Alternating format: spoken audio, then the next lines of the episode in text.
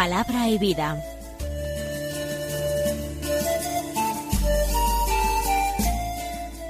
Con el padre Manuel Horta desde Sevilla.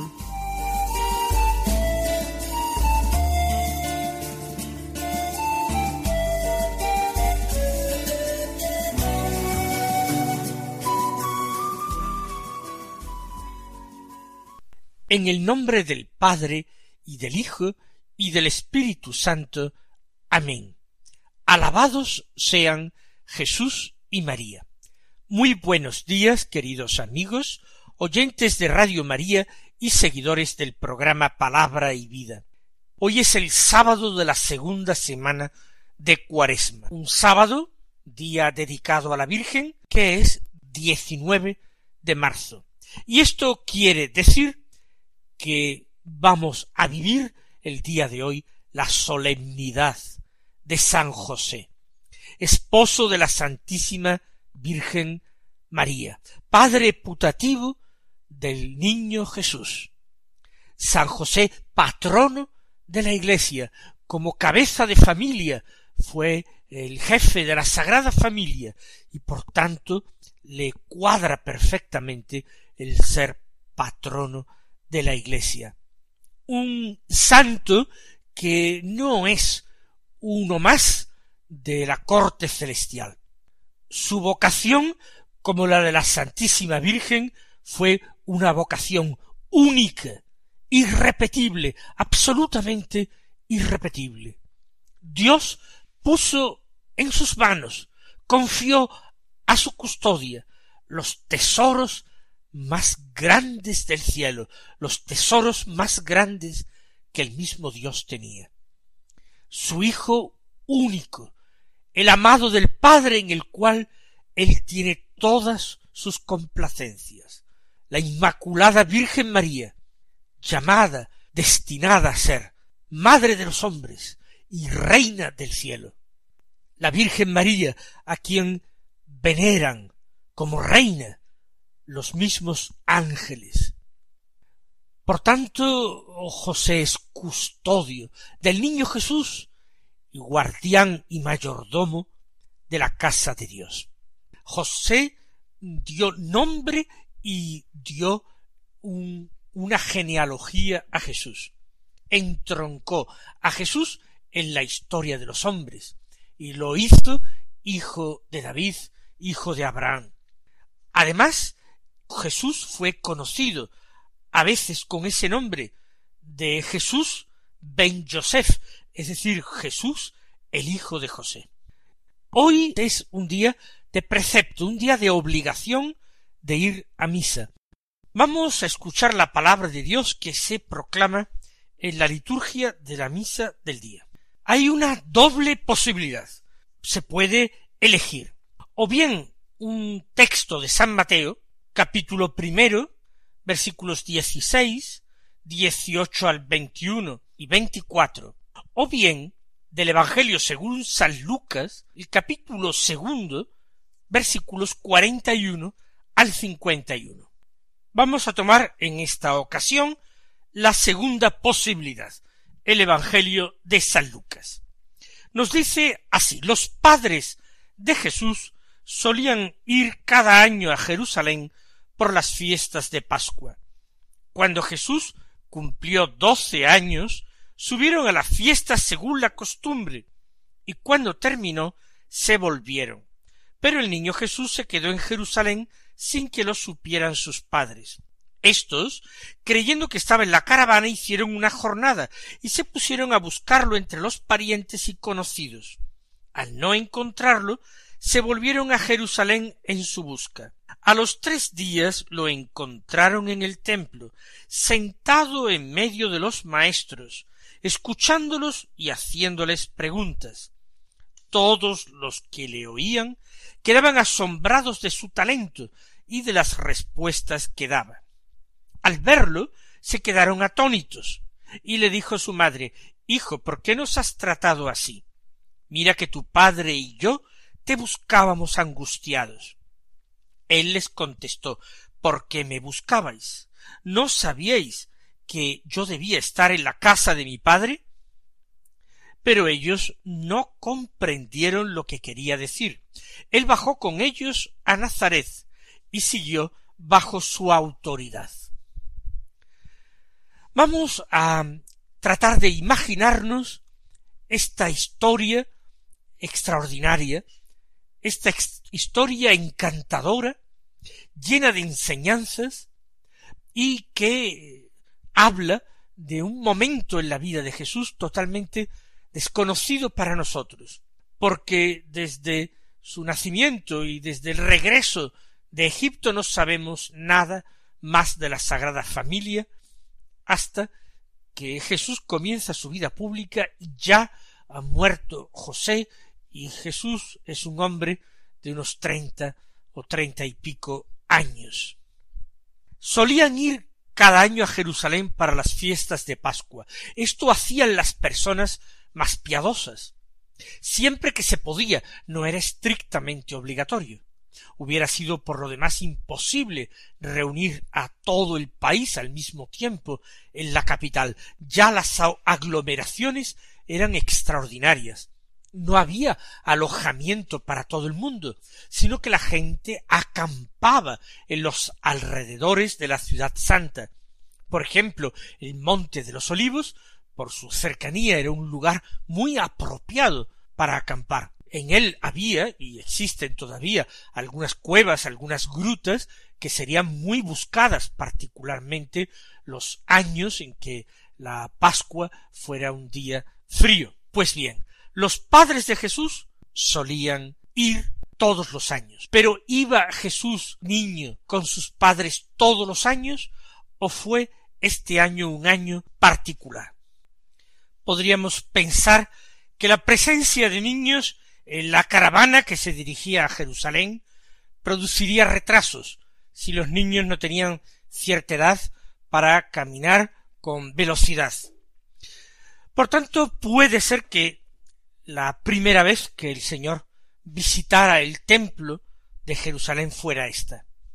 Nos imaginamos entonces el deslumbramiento que experimentaría el Señor en su humanidad porque el templo de Jerusalén eh, era un edificio verdaderamente magnífico. Se le llamaba el segundo templo. Algunos le llaman también el tercer templo. El primero, el construido por Salomón, había quedado destrozado, incendiado, después del sitio a la ciudad de Jerusalén por parte de Nabucodonosor, rey de Babilonia. Había sido reconstruido tras el destierro de Babilonia, con permiso del rey Ciro de Persia, que había liberado a los hebreos. Pero ese templo, ese segundo templo, reconstruido en tiempos de Ciro, había sido hecho con materiales mucho menos ricos, mucho menos nobles, con gran precariedad y pobreza. El rey Herodes el Grande, para congraciarse con los judíos, había decidido reconstruir el templo. No se trataba, por tanto, de una mera restauración. Había sido verdaderamente una nueva construcción, hecha, eso sí, por partes, sin que el templo dejara definitivamente de funcionar. Pero realmente era un nuevo templo construido, no sabemos si con la magnificencia del primero, pero sí con una gran esplendidez por parte del rey Herodes un templo que duró poco, porque fue destruido en el año setenta también. Este es el templo que conoció Jesús, un edificio cuyas dimensiones y cuya belleza era el orgullo de los israelitas y también infundía verdadera devoción entre todos los creyentes que lo visitaban. Era normal que Jesús se extasiara en ese templo donde se daba culto al Padre, donde todo giraba en torno a la presencia de Dios, que quedaba velada tras la gruesa cortina que cubría el santo de los santos, cuyos sacrificios espléndidos se repetían una y otra vez en el gran atrio en presencia de todos los varones que asistían a ellos, varones israelitas. Jesús encontraría también en los soportales del templo a muchos maestros de la ley que se reunían allí para impartir sus clases a sus discípulos. Cada maestro reunía un grupo de discípulos, se sentaban en torno a él, y él enseñaba y luego los discípulos les planteaban preguntas y ellos respondían dando interpretaciones que eran seguidas con admiración por los discípulos. Jesús encontraría alguno de estos grupos y se pondría a escuchar a un maestro y a departir con él. Es lo que la Santísima Virgen y San José vieron. Pero nos interesa ahora ese testimonio humilde de José, que tiene el corazón angustiado como el de María, que busca en la caravana a Jesús sin encontrarlo, que regresa lleno de dolor y de ansiedad a Jerusalén. Al tercer día lo encontraron en el templo. Y es la Santísima Virgen María la que toma la palabra. José quizás no puede hacerlo, no se siente con autoridad suficiente para reprender a su hijo, porque él sabe quién es su hijo. María, sin embargo, con esa audacia y esa confianza de las madres, de aquella que ha amamantado a su hijo y le ha cambiado pañales, su madre sí, pero pone a José por delante. Hijo, ¿por qué nos has tratado así? No podría objetar absolutamente nada. Jesús, por ser llamado hijo. Quizás si lo llamara José, podría alegar que él no tenía más padre que Dios. Pero su madre era ciertamente la Virgen María. Por eso es ella la que toma la palabra. ¿Por qué nos has tratado así? Ambos, a José y a ella, ambos han sufrido, ambos han buscado y caminado. Tu padre y yo, continúa diciendo, te buscábamos angustiados. Extraordinaria revelación del corazón de María, pero también del corazón de José. José desde el silencio, María desde esa pregunta sorprendida ante el misterio de Dios, pregunta semejante a la realizada en el momento de la anunciación. ¿Cómo será eso? Pues no conozco a varón. ¿Cómo nos has tratado así? Cuando tu padre y yo te buscábamos angustiados. Y en ambos casos la Virgen obtiene respuestas. En este caso, la respuesta no hace que su corazón exulte de gozo, sino que sea igualmente traspasado por una espada de dolor, tal como le profetizó el anciano Simeón en el templo, cuando a los cuarenta días de nacer Jesús lo presentaron allí por ser el primogénito varón. Tu padre y yo te buscábamos angustiados. Y la respuesta de Jesús, la respuesta desconcertante, dolorosa, pero que sumerge de nuevo a la Sagrada Familia en el silencio. ¿Por qué me buscabais? Extraordinaria respuesta. ¿Por qué me buscabais? No quiere minimizar el hecho de que María y José lo quieren con toda su alma, con todo su corazón, con sus vidas, que la sacrificarían gustosos por él. ¿Por qué me buscabais? No se refiere a eso. Hace más bien referencia a que ellos, María y José, deberían conocer ya el lugar donde se encontraba Jesús. Debían ir a tiro hecho allí a buscarle.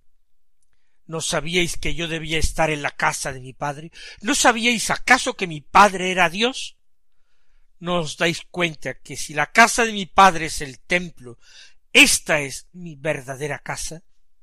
Más, en cierto sentido, que la de Nazaret, aunque él deba residir con María y José en Nazaret y sea ese el plan de Dios. Es el sentido del signo de estas palabras misteriosas de Jesús. El evangelista San Lucas dice que ellos no comprendieron lo que quería decir. En aquel momento el dolor era demasiado grande para que la razón, iluminada por la gracia, pudiera discernir el sentido profundo de lo que decía Jesús. Para nosotros quizás ahora es fácil entender hasta cierto punto, con un cierto grado de comprensión, las palabras de Jesús. Pero entonces no. Es el dolor, el silencio, la aceptación. No comprendieron. Pero eso sí, él, Jesús, bajó con ellos a Nazaret y siguió bajo su autoridad.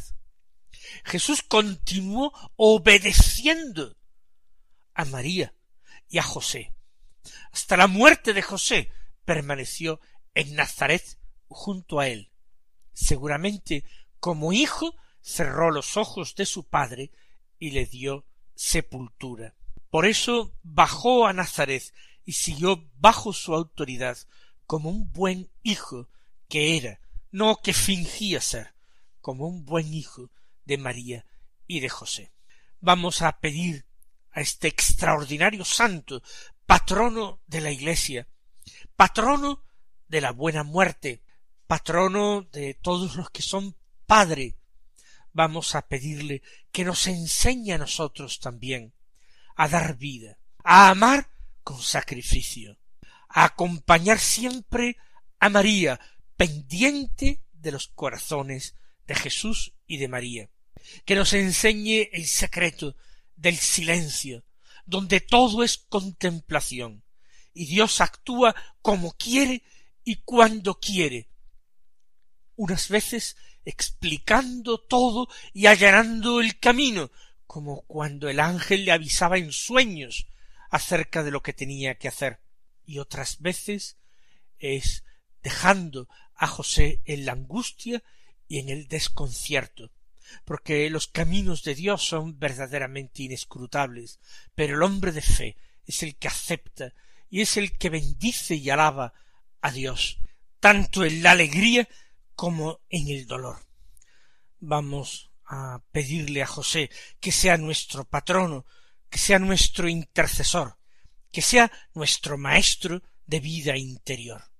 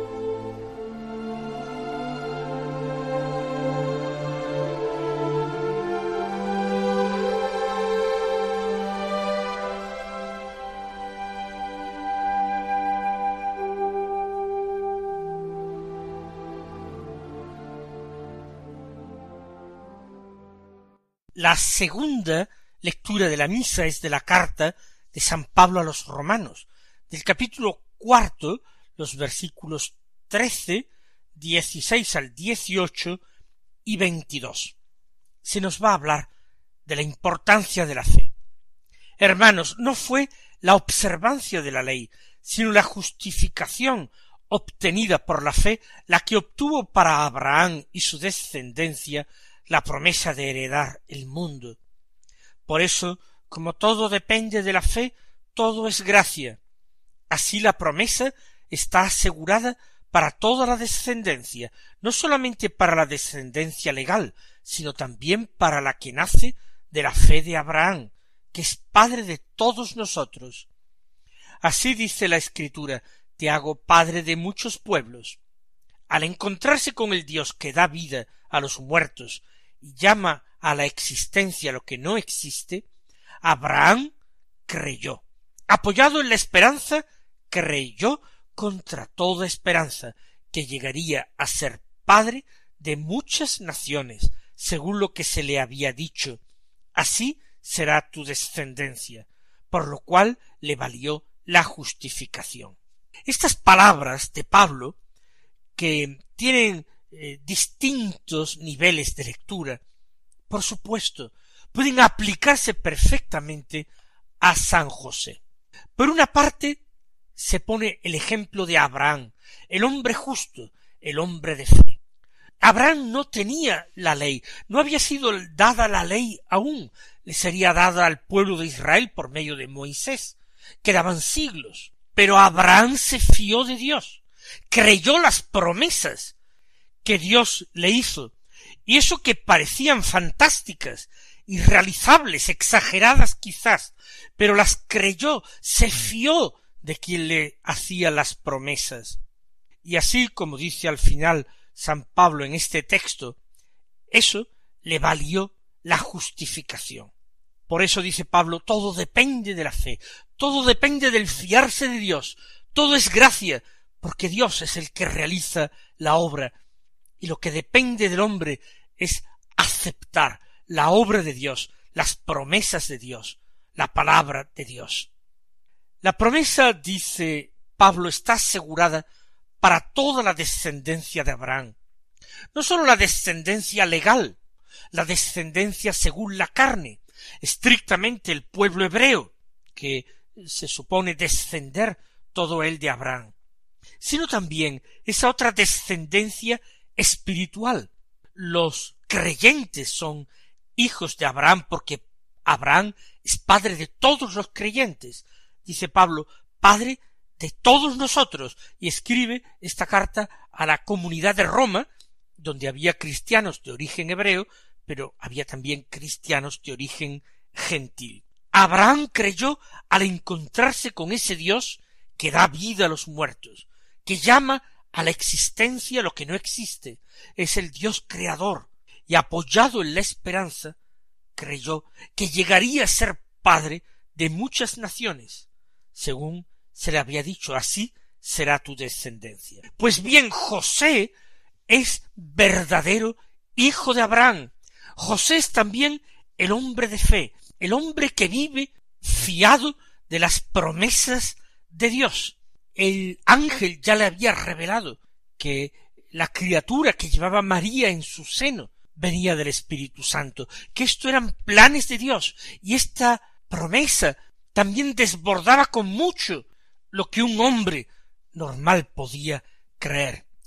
Pero José estaba preparado por una gracia que se había derramado en su corazón para hacerlo capaz de una vocación singular, extraordinaria. Vamos a pedirle de nuevo que sea nuestro intercesor, nuestro mediador, nuestro abogado, que el Señor os colme de bendiciones y hasta mañana si Dios quiere.